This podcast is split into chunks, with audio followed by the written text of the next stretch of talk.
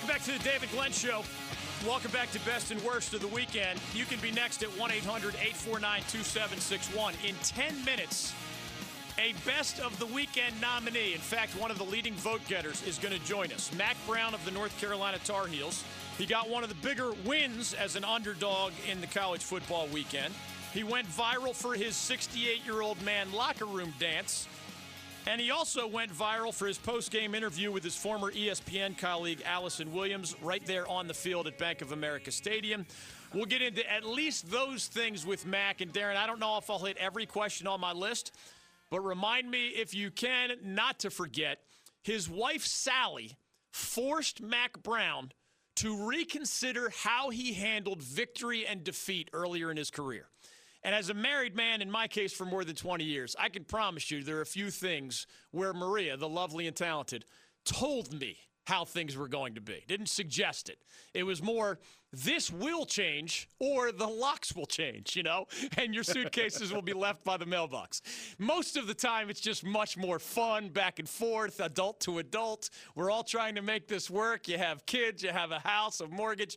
You just cooperate, right? Occasionally, there is the this will happen or you're out of here or something close to that. Now, Sally, Mack's wife, told him how things were going to be, whether the Tar Heels had lost to the Gamecocks in Charlotte in his Mack is back return to the Carolina Blue, or whether they won that game, of course, as they did. Remind me to ask that question of Mack Brown when he joins us shortly. It was an interesting part of the story that unfolded in Charlotte on Saturday. Of course, we'll ask about the dance.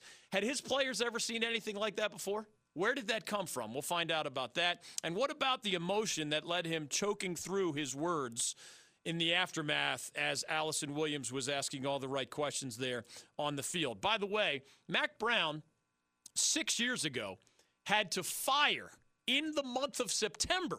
It's one thing to lose your job in the offseason. Mack Brown had to fire the man who is the new head coach of the Miami Hurricanes, who's bringing his team to Chapel Hill this Saturday night. So we're bringing the big tailgate tour to Franklin Street and to Kenan Stadium. We hope to see you there. Again, tell us where you'll be if you want to win Tailgate of the Week honors or, or have me show up, more importantly, with the Carolina Hurricanes Storm Squad uh, cheerleaders by our side. Mack Brown gets the win. Mack Brown's freshman quarterback plays well. Mack Brown is a master when it comes to relationships. How do you handle a relationship with a guy that you had to fire in the month of September? Manny Diaz was Mack Brown's defensive coordinator. We were talking earlier about Jay Bateman's role in helping the Heels beat the Gamecocks this past Saturday. Manny Diaz was a three year Texas Longhorns defensive coordinator under Mack Brown and a season started poorly, again, all coaches understand that in the offseason there are changes. Assistant coaches live nomadic lifestyles almost all of the time.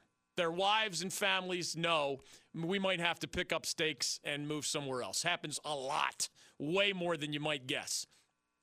It doesn't happen as much in the month of September when your season just started. How has Mack Brown handled in the last six years that that relationship? You know, if Manny Diaz has been carrying a grudge for six years, he's got a talented team. Most agree it's one of the more talented in the ACC, not named the Clemson Tigers. Miami, of course, lost its opener against a top 10 ranked Florida team, although most people think the Gators were a little bit overrated heading into that matchup in Orlando about a week and a half ago. But the Manny Diaz Mack Brown matchup offers some parallels to the Will Muschamp. Mack Brown. What is it? Mack against his former defensive coordinators in week one and week two. This time, of course, he's on his home field.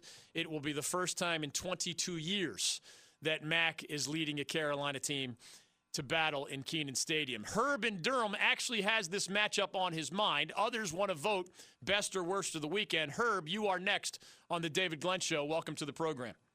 Thank you very much. I'll be real quick. Yeah. Uh, I, I want to, well, Matt is the obvious best of the week, and not because of the football game for me, but because you see an old guy, I'm older than he is, an old guy who's willing to change and allow kids to have fun.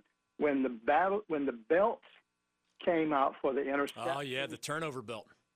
Folks went crazy. I was telling my kids about a week ago. There aren't many coaches that allow kids to have that much fun. So you're, you're right that it's with a fan. Yeah, you're right that it's changing. Herb, you don't have to tell us your exact age, but would would Coach Herb in Durham 20 years ago or 30 years ago have allowed like a turnover belt on the sidelines? And have you changed your mind about such things?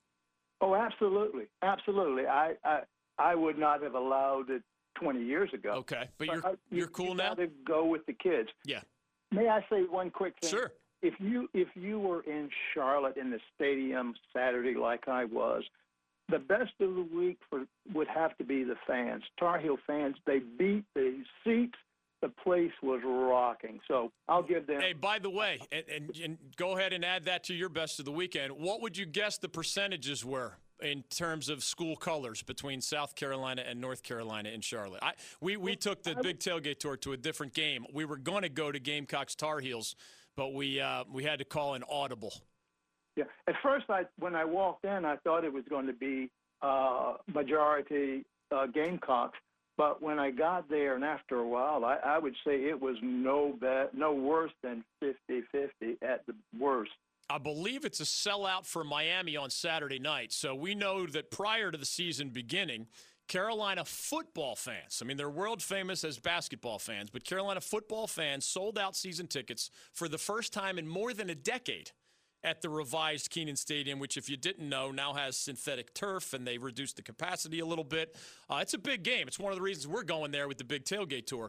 Mack Brown will join us on the other side. So, Herb and Durham, you can tell all your friends you preceded Mack Brown on the David Glenn Show today. Thank you for listening and thank you for contributing. More callers throughout the hour.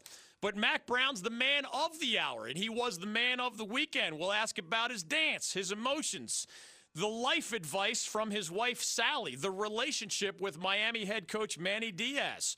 What about the Hurricanes and what they have to offer in terms of a challenge on the field on Saturday night? We'll get into a little bit of just about everything with Mack Brown of the Tar Heels next on The David Glenn Show. Jerome Robinson, are you a hugger or a handshake guy? H- how does it work if Adam Silver is waiting for you? I really don't know. I, I hope it's not awkward. um, you know, I hope it's not like a hand to hug to hand kind of thing. But I don't know. I might just mess around and just hug him, no hands. I think he's a hugger. You're listening to the David Glenn Show.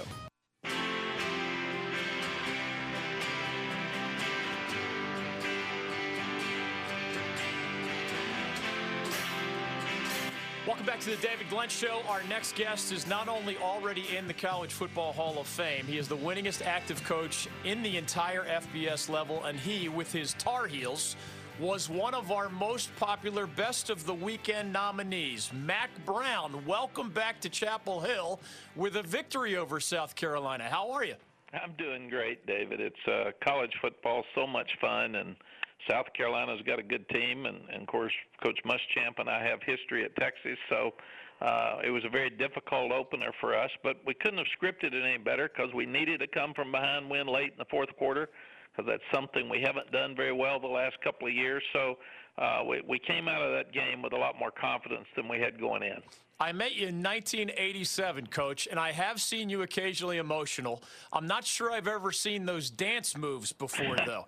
uh, was that just impromptu? Had any of those UNC football players ever seen those dance moves from you before the locker room on Saturday night in Charlotte?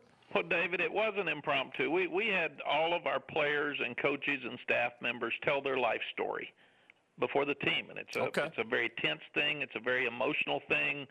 Uh, what about your family? Who do you respect the most in, in your life?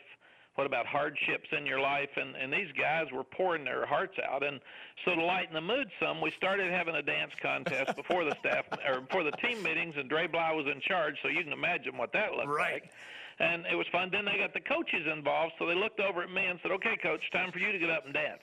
and I said, "Guys, I don't dance." And they said, "No, no, no, you got to dance." And I said, "I'll make a deal with you. You beat South Carolina, I'll dance." but, and little did I know at that time, I had not thought about that moment till I got in the dressing room and they were going, "Dance, dance." I thought, "Oh my gosh."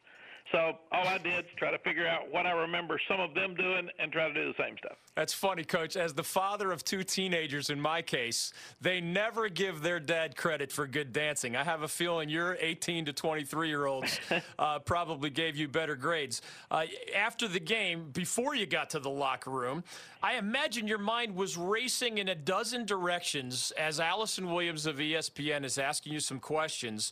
And those were clearly tears of joy that had you kind of choked up. What were the main things that contributed to you being so emotional in that moment?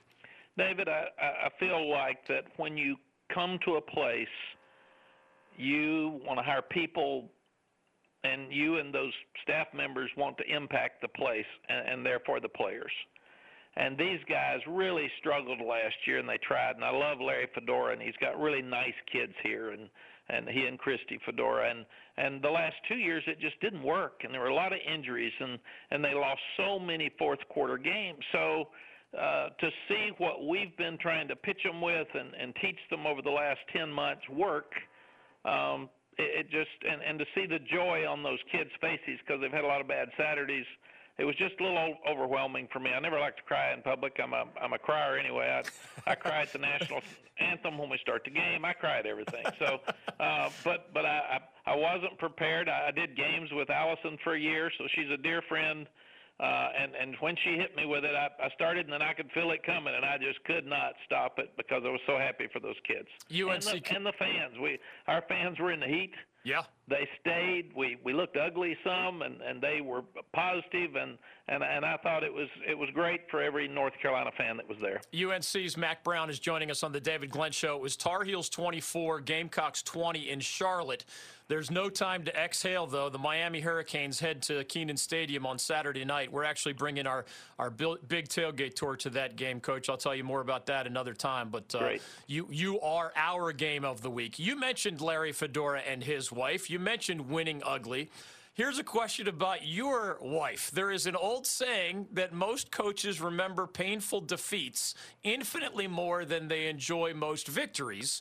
I have read or heard that your wife Sally demanded of you a different approach and said, Mack, if you win ugly in Charlotte and come back sad, uh, I don't know, the door's going to be locked or something. How did that go? Well, that's exactly what she said. When I said, Can we go back and coach? Bubba Cunningham was asked. She said, uh, You can only go back and coach if you'll handle losses better because it's your job to take the loss and, and learn from it and turn it into a positive to help these young guys uh, handle adversity.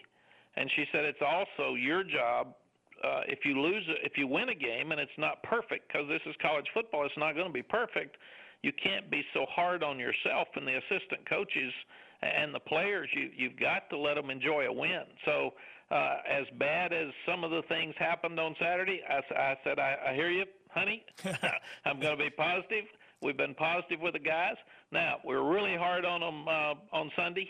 Uh, we're practicing really hard with them this week because we've got to correct the mistakes that we made. But we are definitely going to always enjoy a win, no matter how ugly it is. We'll, we'll we're going to celebrate it till we get to Sunday night, and then after Sunday night, we're going to give it up and get ready for the next one.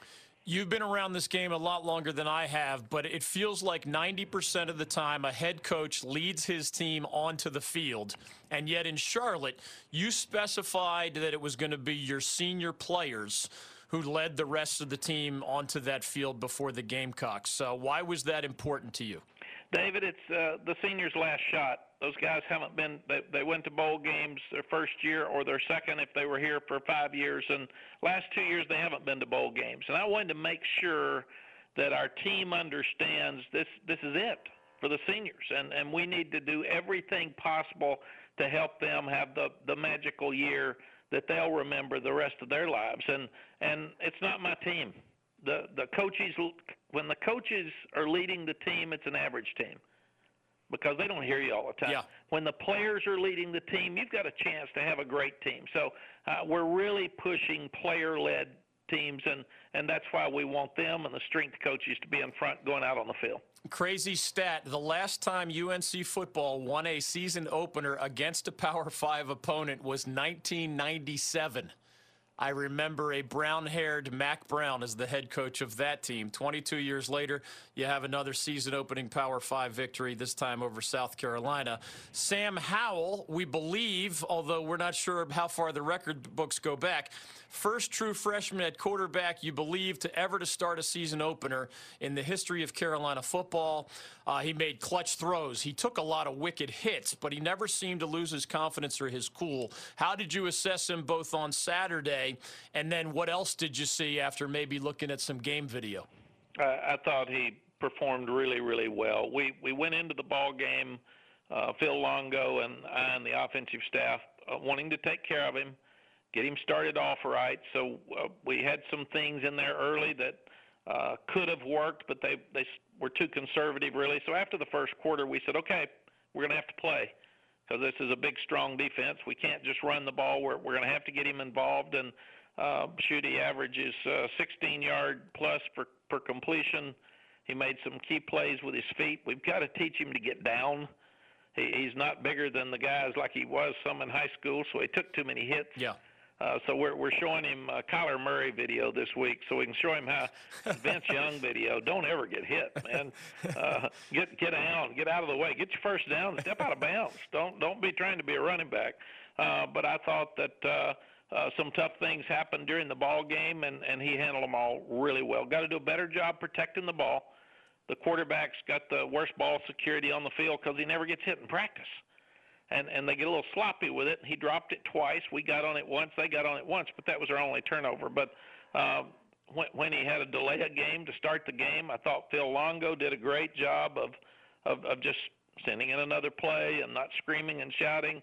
Sam looked like he didn't even know that there was a penalty, and he kept working, and that's pretty much the way he was throughout the day. Coach, I have been to every football venue in the state of North Carolina in my 33 years covering this stuff. And I think when your Tar Heels played Florida State in 1997, that is the loudest in state venue that I have ever been a personal witness to. I know it might not be that this Saturday night, but it is your first home game in 22 years.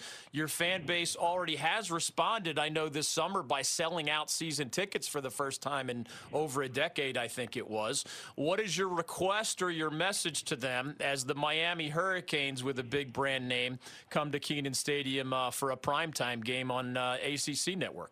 Well, David, this should be a really uh, a big treat for our fans because Miami is really good, and they've had two weeks to prepare for us, and they're mad over their Florida game. Yep. So, uh, and it, it's uh, important because it's in the coastal, and and we want to win our division for sure. Uh, so I've got two requests to the fans. I, I want the fans to be in their seats at 7:30, 30 minutes before the game, so when our team leaves the field uh, Uh, they can tell them how how much how ready they are to play and how they're going to help our team throughout the game. And the second thing is, I want our fans to be so loud that we quit talking about the Florida State game in '97. we want this to be the loudest anybody's ever heard Kenan Stadium because we're going to need some help. Coach, you are a master of relationships in my experience, whether it's your colleagues or the players or their parents, uh, or even some of your oppo- opponents or your old media buddies. Manny Diaz is both close to you in one sense, worked three years almost for you with the Texas Longhorns, and yet you had to fire him early in that 2013 season. Now, of course, he's the head coach at Miami how do you i mean even the expert of relationships that might be a little tricky. What's it been like with manny since then? And especially now that your acc opponents wearing those head coaches caps and with his miami team coming to chapel hill saturday? Well david uh, miami uh, manny and i are at a great place. And it was a situation. We weren't as good at texas. I had older coaches in the room. It wasn't his fault. It was just a, a, a situation that needed to be fixed, and and and we had to take some different angles to try to get it fixed. So it wasn't about Manny; it was more about me, and and that uh, I had let things slide some. So we we just weren't as good, and and we had to make a statement. But I've called a Miami game every year that that Mark Richt was there. I've called three. I've been around Manny a lot. I've seen him at meetings. I love his wife Stephanie and, and the the boys. Uh, Manny's a great person, great coach, and uh, he and I are at a good place. I'm sure you studied Manny Diaz's defenses even prior to this season starting, but uh, they have played a game, as you mentioned, that close loss to Florida. What jumped out at you and your staff about the Hurricanes when you looked at that video from, what, about a week and a half ago? Uh, they have great talent. The, them and Clemson, to me, are, are by far the most talented teams in this league uh, to start with. Uh, secondly, they play hard. That defense is so good. Florida really struggled at moving the ball at all. And like us, they've got a young quarterback, but they got a lot of skill and they've got a lot of speed in space. So uh, we will absolutely have our hands full on Saturday night. Last thing for you, Coach. You mentioned trying to win the Coastal. I don't know if that's just a bar that you set every year, regardless of circumstances. On the one hand, it's hard to bounce from, you know, two or three wins all the way to a Coastal title. But on the other hand, I don't know how much other football you've seen over the weekend, but it's not like there's anybody unbeatable in your division, even if, you know, Clemson looms as the king of the ACC on the other side. Uh, what is your message to your players along those lines? David, our, our message stays uh, consistent. Uh, number one, we, we want to win the opener because you can't have an undefeated team unless you win the opener. Number two, we want to definitely beat every team that's in our state because unless you can win your state uh, by beating those teams, it's harder to recruit in state. Uh, and, and that's very, very important to us. Then we want to win the Coastal. Then we want to win the Atlantic Coast Conference, and then we want to go to the playoffs and and and win the national championship. And and that's that's scripted. It's up in our building. It's simple. Uh, that that's who we want to be. Um, should we talk about it after last year? It doesn't matter. This is a new team, and and who knows what's going to happen. We we've got to get a lot better. We've got to make a lot of improvements.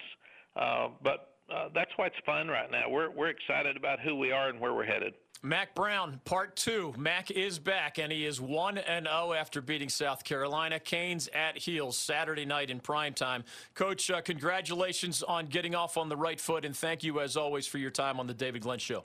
Thank you, David. Thank you for having me on. We'll uh, see everybody on Saturday night. We'll see you there. I'll be on Franklin Street with the Big Tailgate Tour. Coach, of course, will have his hands full with the Miami Hurricanes. Quick factoid for you about the College Football Hall of Famer.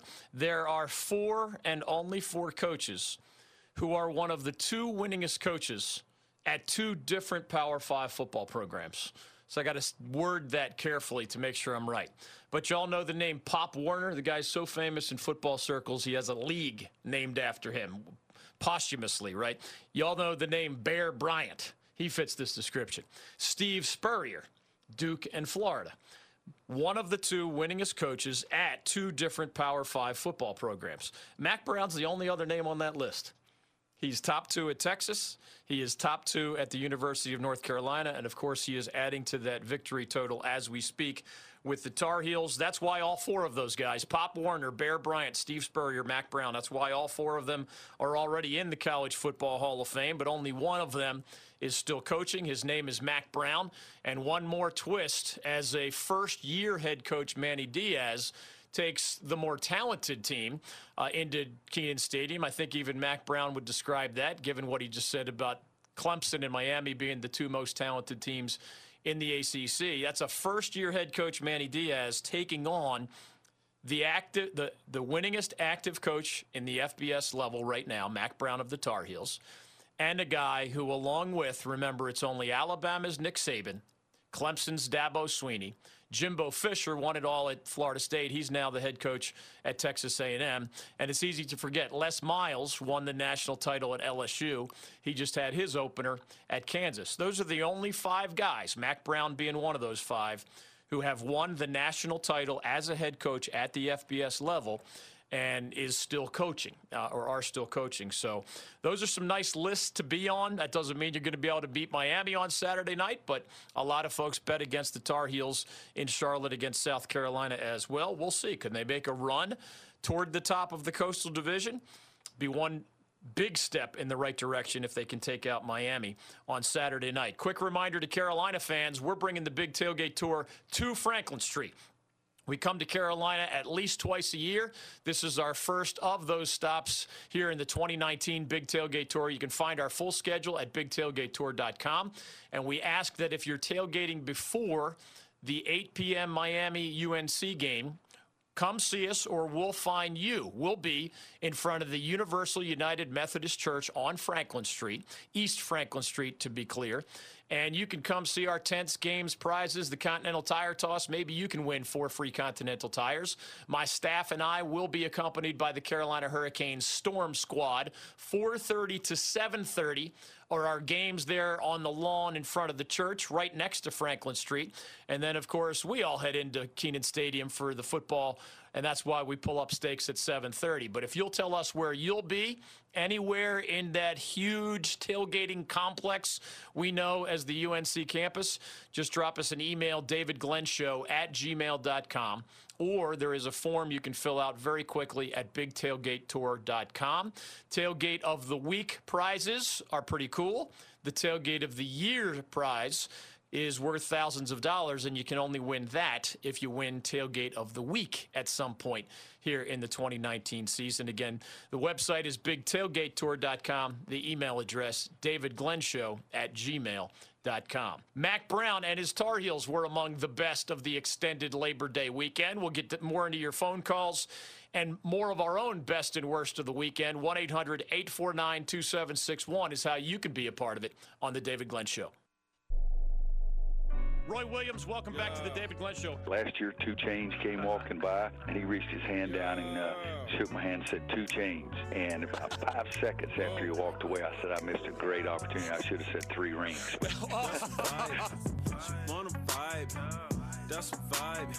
Keep it here on the David Glenn Show.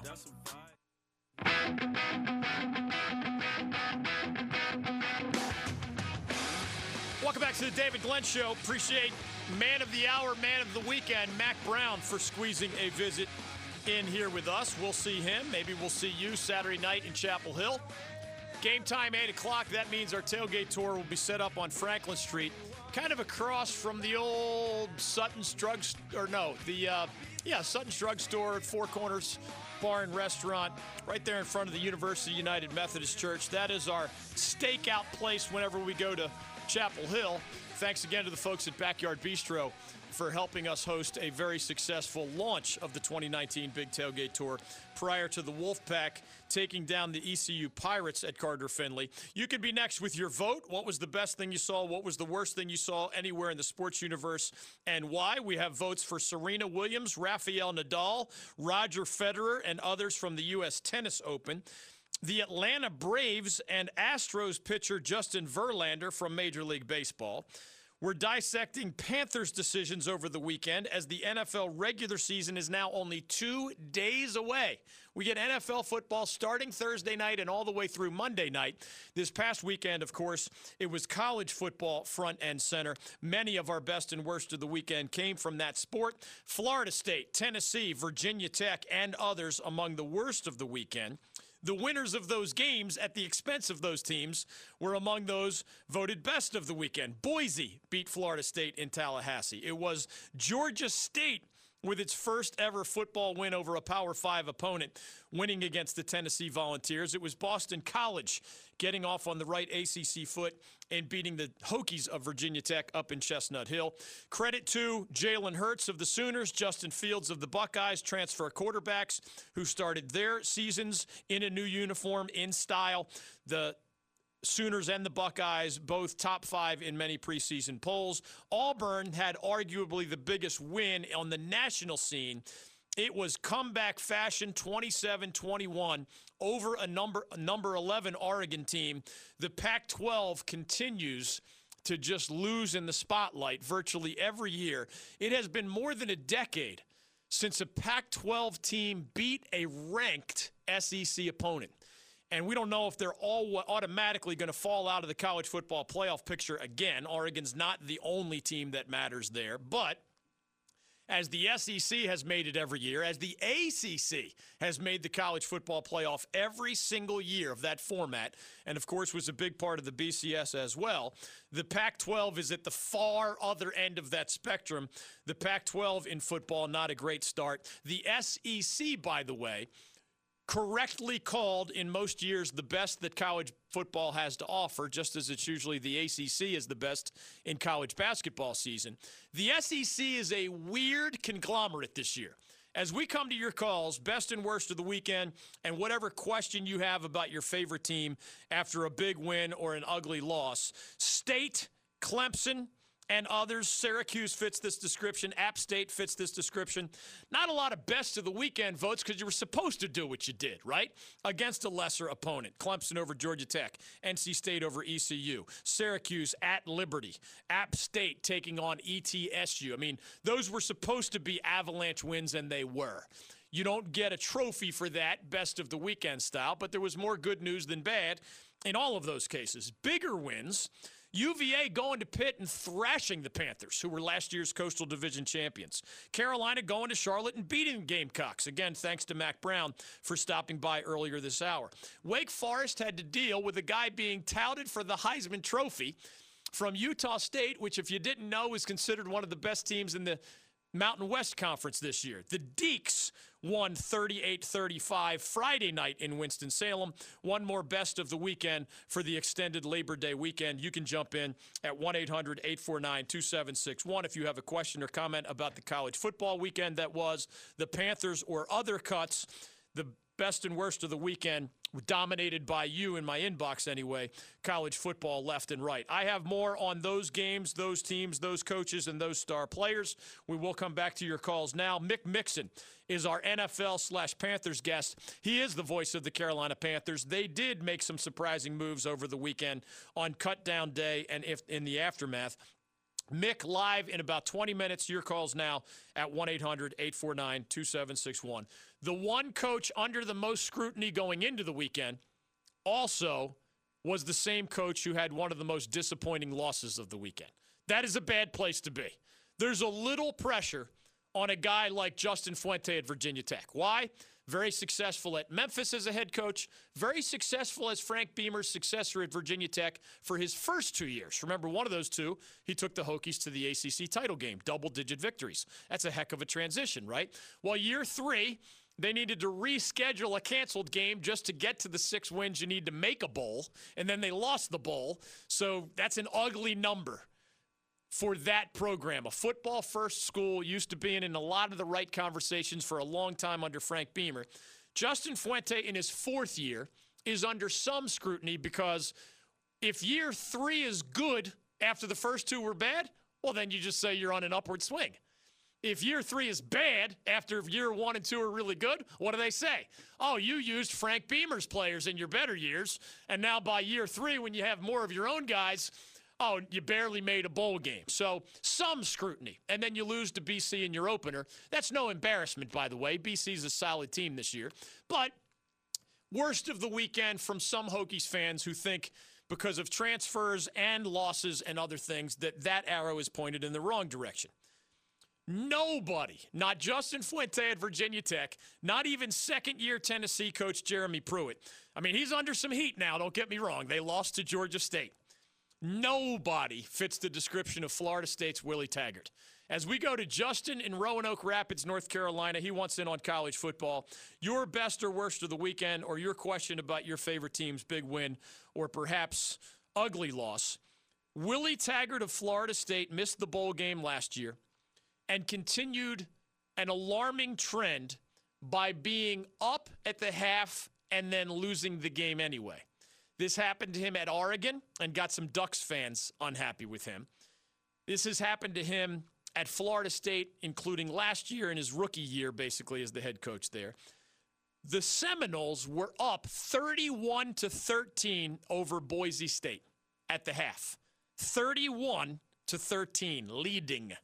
They lost 36 to 31. That means you were outscored 23 to zip in the second half halftime adjustments are one thing that fans like to look for if they're going to fall in love or out of love with a coach. If you're losing and you're turning halftime leads into defeats, it's only going to make the spotlight that much hotter on you. And how about this stat as we come to your calls 1 800 849 2761? Willie Taggart also, by the way, needs a media relations consultant. I'm not kidding about this. I've been around a long time.